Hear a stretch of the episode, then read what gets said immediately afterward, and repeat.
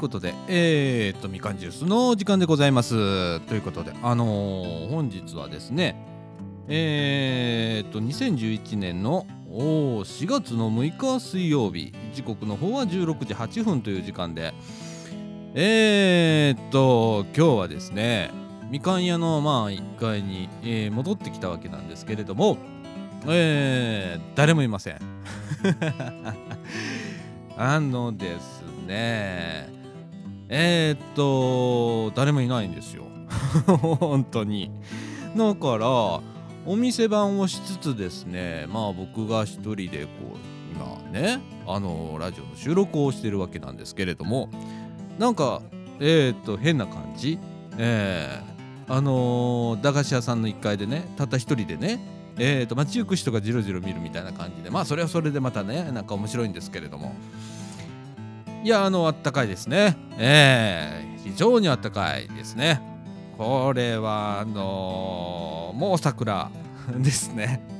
えー、実はですね僕はあのー、先週の放送でえー、っと桜でも見に行こうかななんて言ってたんですけれども、えー、日曜日にですねえ、っと桜を見に散歩へ行こうということでねうちのかみさんとお二人でですね、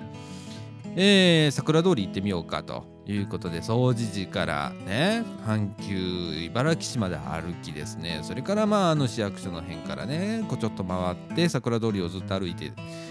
でえっとねだいたい五分咲きかないぐらいかなだったんですよ。でもねあのところどころではねえー、ちょっとした宴会みたいなことをね、えー、やってる人がいたりだとか、えー、したんで、えー、っとね、今のこのあったかい分で言うと、この週末あたり満開かな。ね、なんか天気も良さそうなので、えー、なんか、もう一回行ってこうかなと思うぐらいでしたね。で、その後ね、えー、また延々と歩きまして、えー、サティのね、茨城のサティまで、えー、今イオンって言うんだっけ？イオンイオンだよね今イオンの茨城まで行ってきたんですよ。えー、でまあうろちょろうろちょろねこのあの街並みのね、えー、大通りじゃなくてね、えー、住宅街の中をねあのぐねぐね曲がりながらねえー、なんか面白いもんねえかななんて思いながらね、えー、歩いて帰ってきて往復で約1 2 3キロでしたっけね。えー、歩いてきましたね。もう翌日もうあのー、足の付け根のねえー、関節が痛いとかね。本当に。ふくらはぎが、えー、筋肉痛とかね、えー、そういう。普段歩かないもので、えー、もうたまに歩いたらすごい歩くみたいな感じでね、えー、でもあの桜がねあちこちでまあ咲いてましてまあ綺麗だなということで、えー、あの気分転換ね。にはもう本当にあのもってこいですね。ということでえー、とですね本日はですねまあ震災から、えー、約3週間4週間まあ1ヶ月ぐらいか1ヶ月か。ねそろそろ1ヶ月が経とうとしてる中でですねまあ私がちょっと気になったことがまあありましてね。えー、あのー、避難とは何なんだろうということでね、えー、あの、今日はそれを中心にちょっとお送りしたいと思います。ということで三島コミュニティアクションネットワークみかんがお届けいたします。みかんジュース、えー、この放送は総知事にもございますクリエイティブオフィスことことの提供でお送りいたします。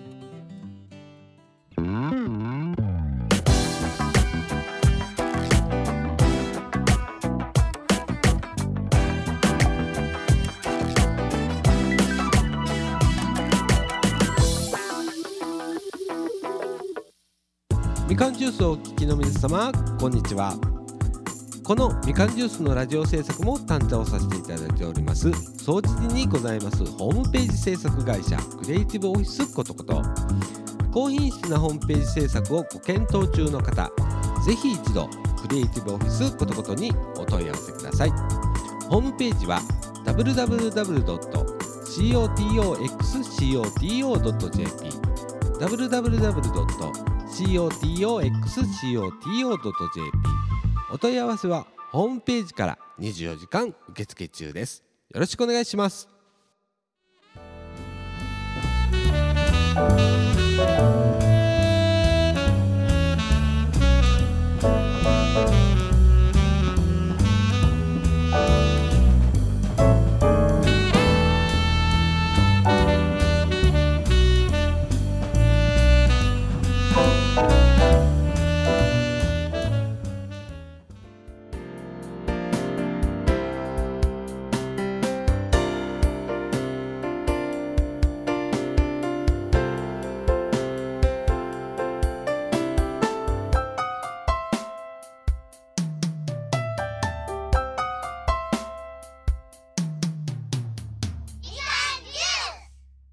いうことでですねまああのこのお店の中ね今あの外の扉も開けっぱなしなんで、えーまあ自動車が通ったり自転車が通ったりね、えーもうすぐしたら子供の遊び声とかね、えーっていうのが聞こえてくるとは思うんですけれどもまあ今日はそれもお楽しみということで。えー、えーっと一人なんでね子供が今まだねお客さん来てないんですよなんでねこれお客さん来たらね放送しながらのえー、店番しながらのねえー会計をねレジをしながらのみたいな感じになるんですけど今ちょうど本当にえー、っと子供がねまだ来てないということで。なんかねなんだろう。不思議な感じ。不思議な感じ、えーまさかあの店番までするとは思ってなかったんでね。えーまあみかんは5時までなんで言うてるうちにまだもう1時間弱でねみかんも、えー閉店の時間になるので、えーまあ、言ってるうちに終わるなーなんて思ってるんですけれども。さてえーっとこの「避難」っていうね先ほどね言った何に気がねなんかうーん気がついたかというとね。えーっとですねまず今回のねその東日本大震災ねではですねあの津波による大きな影響というのがありましたね。で多くの方が、まあ、津波で、えー押し流されて今なおですね、えー1万5,000人ほどですかね、えー行方不明者がいるということでまだ、え5市町村ではですねえーその行方不明者の確定も出てなくって本当は、えー、とあと数千人増えるんじゃないかなんていう情報も出たりしてですねいかにこの、えー津波が怖いかということがね本当にまざまざと分かったんですけれどもねその中でですね、えーこういうこともあったんですよ関西では。あのー地震があった当日ですねえーあれ地震があったのはですねまあ3月の11日の14時の46分に地震が発生したんですけれども、えー規模としてはマグニチュード9、ね、最大震度は7、ね、これは宮城県栗原市だったんですけれどもその後ですねまああのー即座に、えー大津波警報というのが出ました。えーえー、っと皆さん聞き慣れない言葉だと思いませんか？今まで津波注意報だとかそれから津波警報っていうところはまあ聞いたことがあるとは思うんですけれども大津波警報っていうのは多分皆さん初めてだと思うんですね。でこれねその後ですねえーほとんどですね、えー太平洋太平洋側にこの大津波警報が出たわけでで各その市町村がね、えー太平洋側の、えー市町村はですね、えー災害対策本部を次々と設置するわけですね。で地震発生14時46分ということで今あの私手元にですね、えー和歌山県の、えー災害対策本部の設置状況一覧という資料を持ってるんですけれどもまあ一番早いところで、えー15時半ですね、えー地震から約40分後か40分後ぐらいですかね、えーに、えー災害対策本部が、えー設置されたということでこれはまあ大津波警報を受けてということで災害対策本部が、えー設置されたんですね。それと同時にですねえーっとえーっと津波警報がね、えー大津波警報が出たということで和歌山県の沿岸部ではですねの市町村ではですねえー避難勧告および避難指示が出たんですね。はい。で皆さん避難勧告って避難指示と避難勧告っていうあの区別えー、わかりますかね？ねあの僕もねいろんな人に聞いてみたんですけどほとんどの方が避難勧告と避難指示を取り間違えていらっしゃる方が非常に多いんですね。でこれがすごく怖いことで、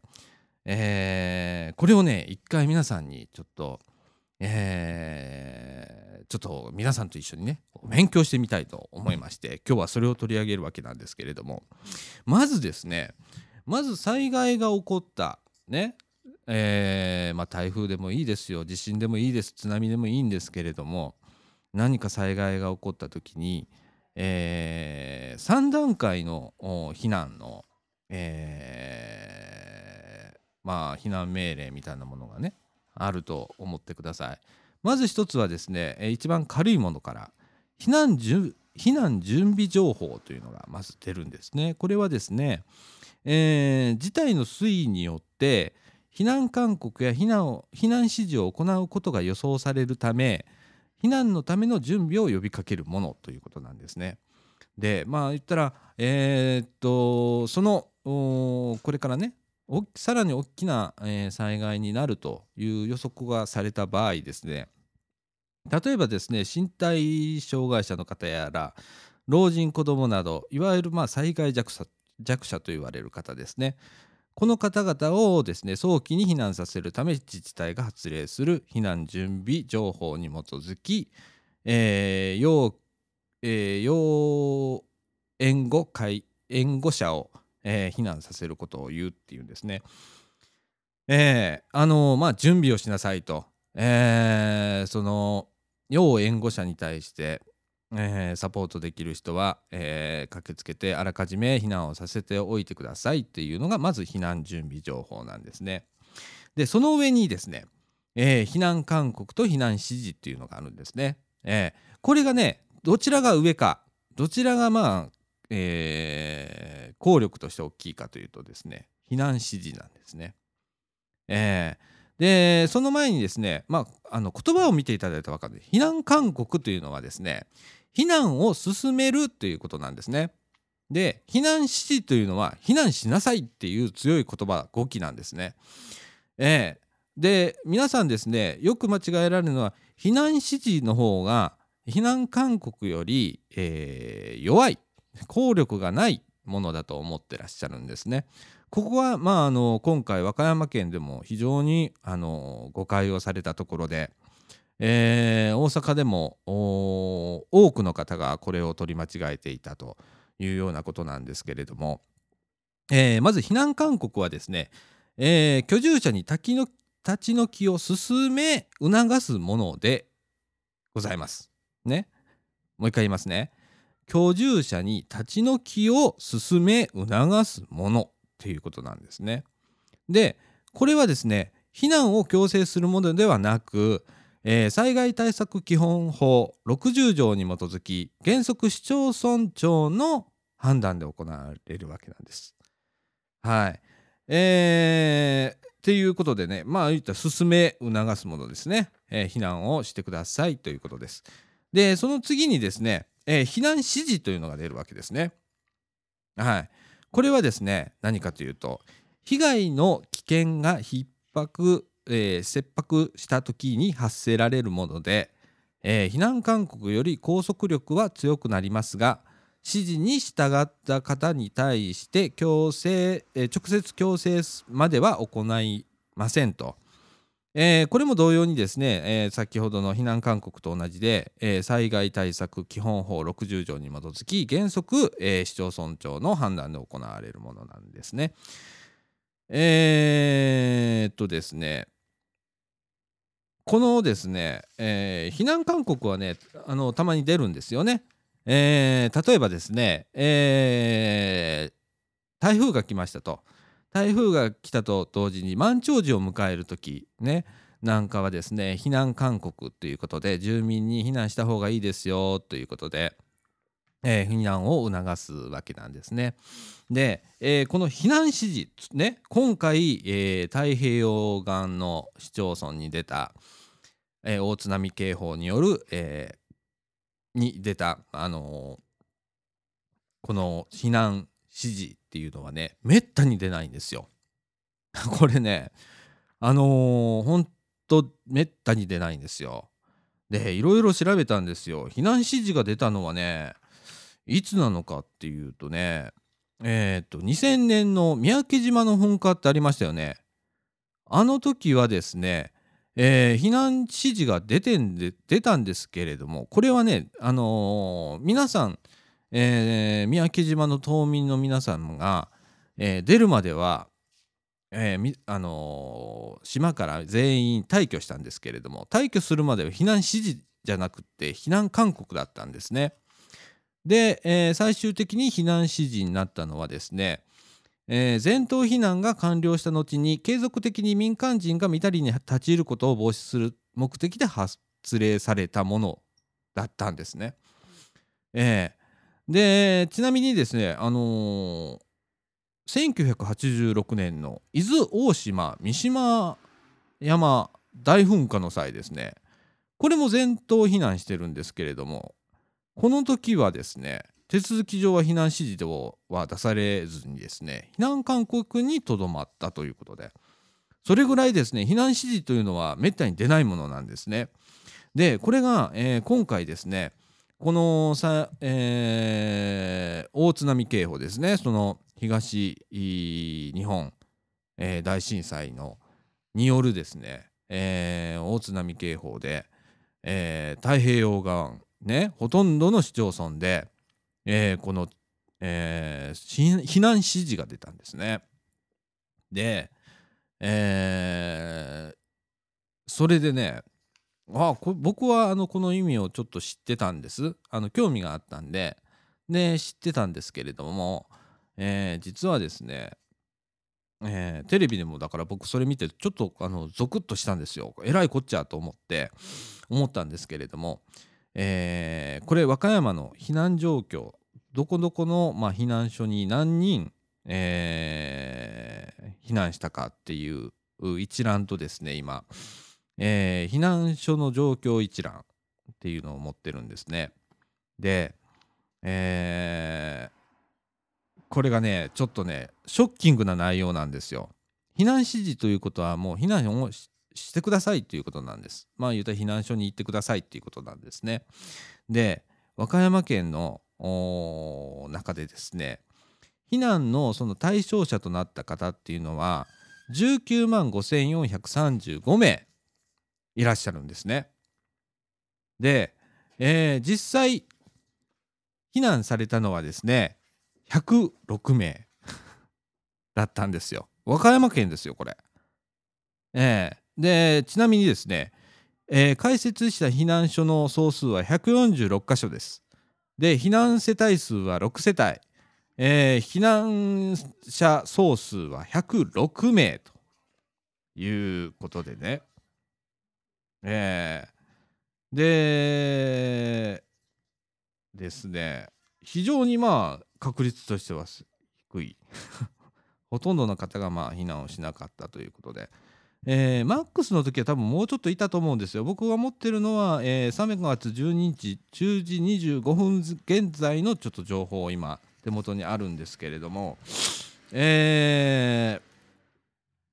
これ各避難所ごとにどれぐらいの方が、えー避難されたかっていうのが実数で出てるんですけれども非常に少ないです。もうびっくりするほど少ないです。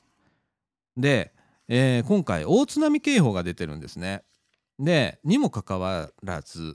えーそしてまあ避難指示が出たにもかかわらずですねえーまあ白浜町私実家が白浜町にあるんですけれども白浜町では災害、えー放送、えーとですねそれからまあ、えー町の、ねあの役場の車で避難してください避難してくださいということを呼びかけ続けたにもかかわらずですほとんど効力がなかったんですね。ええでほとんどの方があのまあ大丈夫だろうまさかこんなとこまでっていうような感じだったそうです。はい、でうちの実家の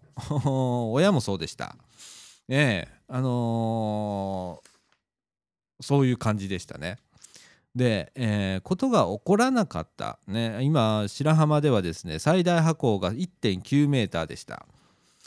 えー、なんでまあ結果的に良かったなということなんですけれどもねこれ来てたらどうなりましょうかねっていうことですよね。えー、だからねあのー、住民の意識っていうのかなそこがちょっとね欠如してるっていうかもうちょっとこの重要性情報の重要性っていうことをね皆さんあの知っていただいてあのぜひですねこれねあの総知事ってそうね別に津波が来るわけじゃないじゃないですか確率として。でまあえー、少し昔にね、えー、相川が決壊しただとかそういうことはありましたけれども、えー、それ以上の何かの大きな災害があったかというとそうはなかったんですね。ただですね皆さんが例えば、えー、どこかへ、えー、レジャーに行かれたところでねそういうことに合うという可能性だってあるわけなんですね。その時にそういう情報を耳にした時にどういった行動が取れるかっていうことをね、えー、今一度ちょっとね皆さんでちょっと考えないといけないですし僕も、えー、今回のこの数字を見て、えー、ずっとびっくりしてるんですね。で、えー、っと県の統計では約2%の方しか避難をしなかったんですね。ほとんど沿岸部に出てるもちろんね大津波警報ですから沿岸部に出たんですけれどもその対象者の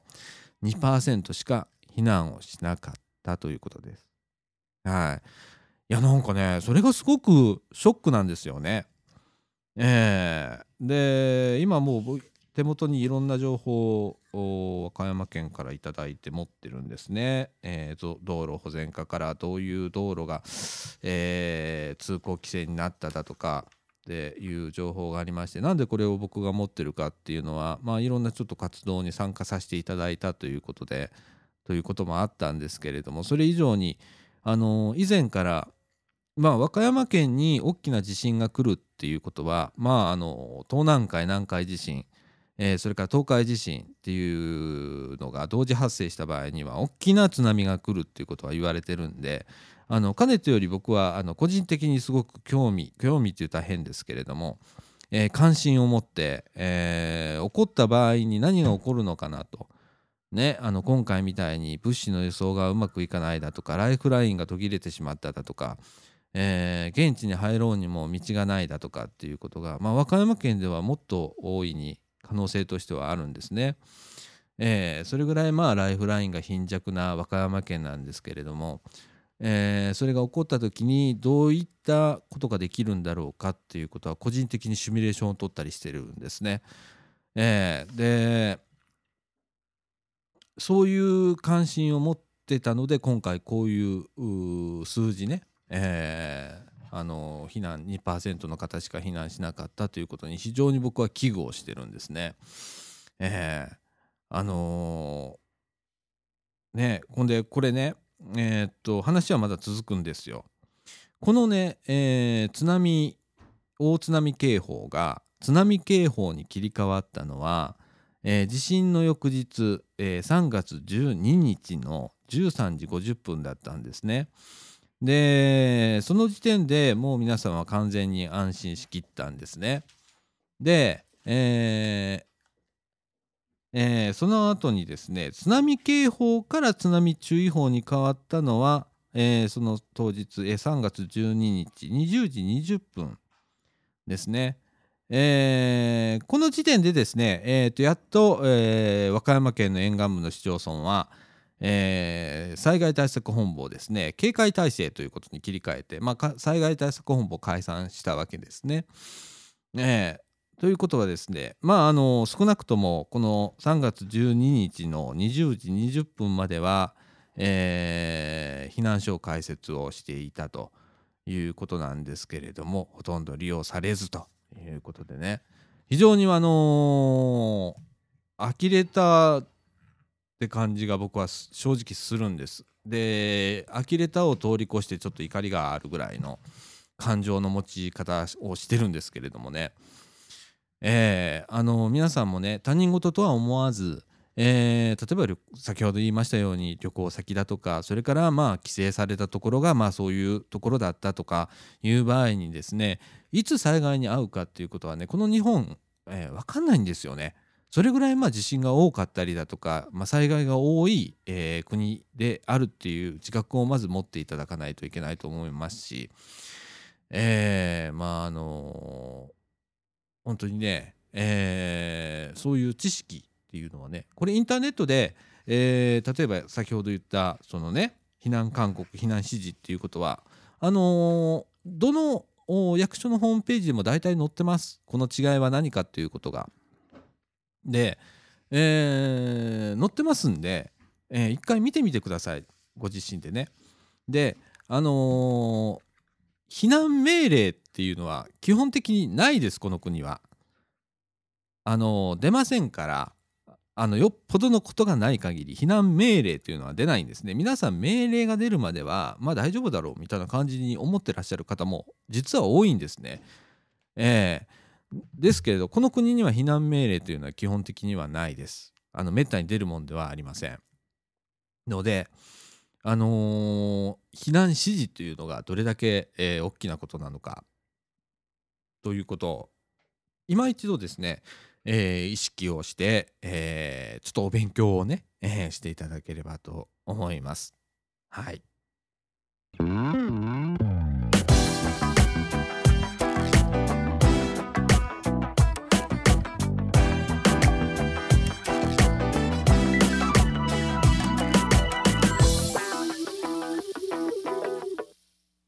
みかんジュースをお聞きの皆様こんにちは。このみかんジュースのラジオ制作も担当させていただいております。総知事にございますホームページ制作会社クリエイティブオフィスことこと。高品質なホームページ制作をご検討中の方ぜひ一度クリエイティブオフィスことことにお問い合わせください。ホームページは www.cotoxcoto.jp www. cotoxcoto.jp お問い合わせはホームページから24時間受付中です。よろしくお願いします。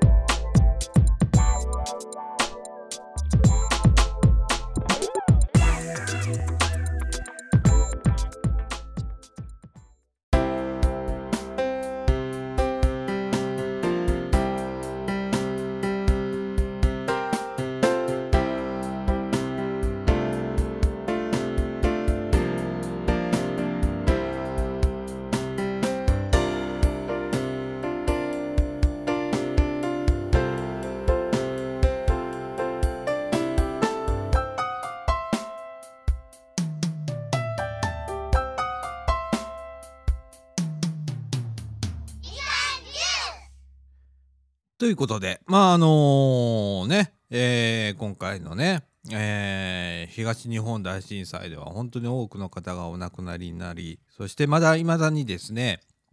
えー行方不明の方がですね多数おられる中でですね、えー少しずつですが、まあ、あの復興がね始まりまして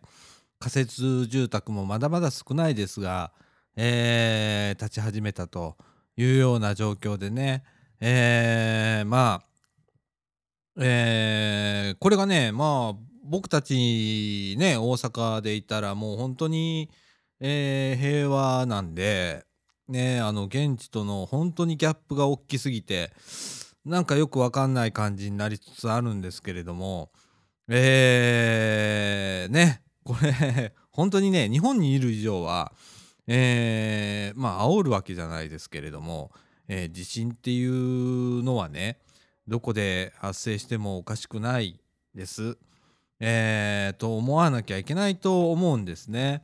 なんでね、あのーいろいろこれからも、えー多分あるとは思うんですけれどもねその時に、えー今回で学んだことねあのーは次に生かす。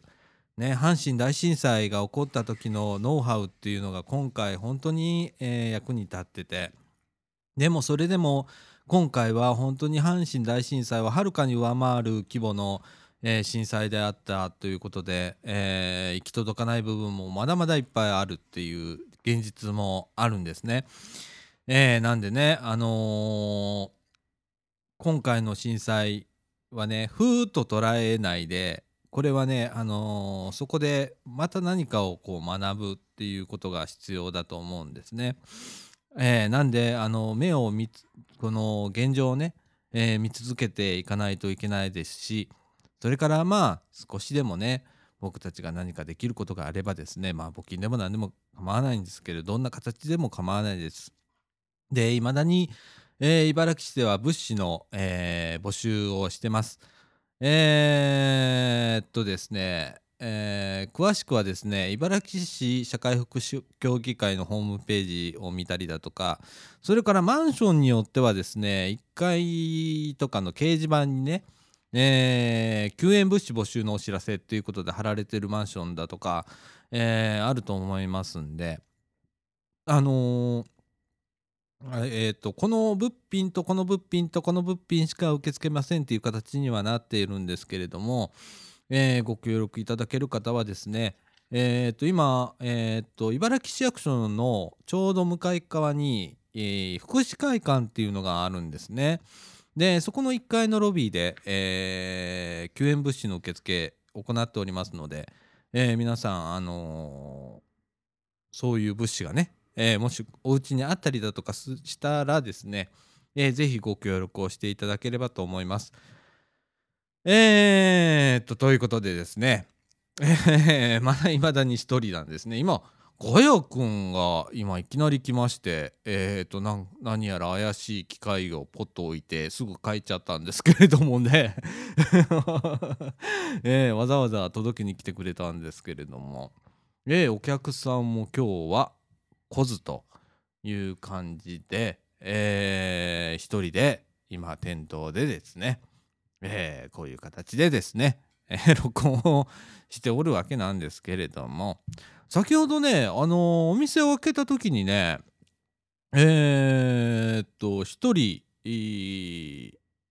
おじさんがねひょろっとお店の中に入ってきましてね、えーここの近所に住んでんだけどっていうことでまああのこんなことやったらいいんじゃないかあんなことをやったらいいんじゃないかみたいなことをね言ってあのアドバイスをしてくれて、えー帰っていかれたんですけれどもえー、なんか ねあのーコーヒーでも出せるような感じにすりゃいいんじゃないかとかねえー、なんかいろいろなことを言って、えー帰っていかれましたけれども、えーまた来てくださいっていう声はかけさせていただいたんですけれどもね、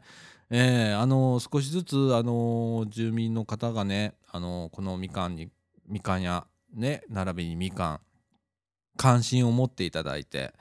で少しずつなんかアドバイスいただいたりだとかそれから参加していただくっていうことがなんかすごく、えー必要なのかなっていうことで。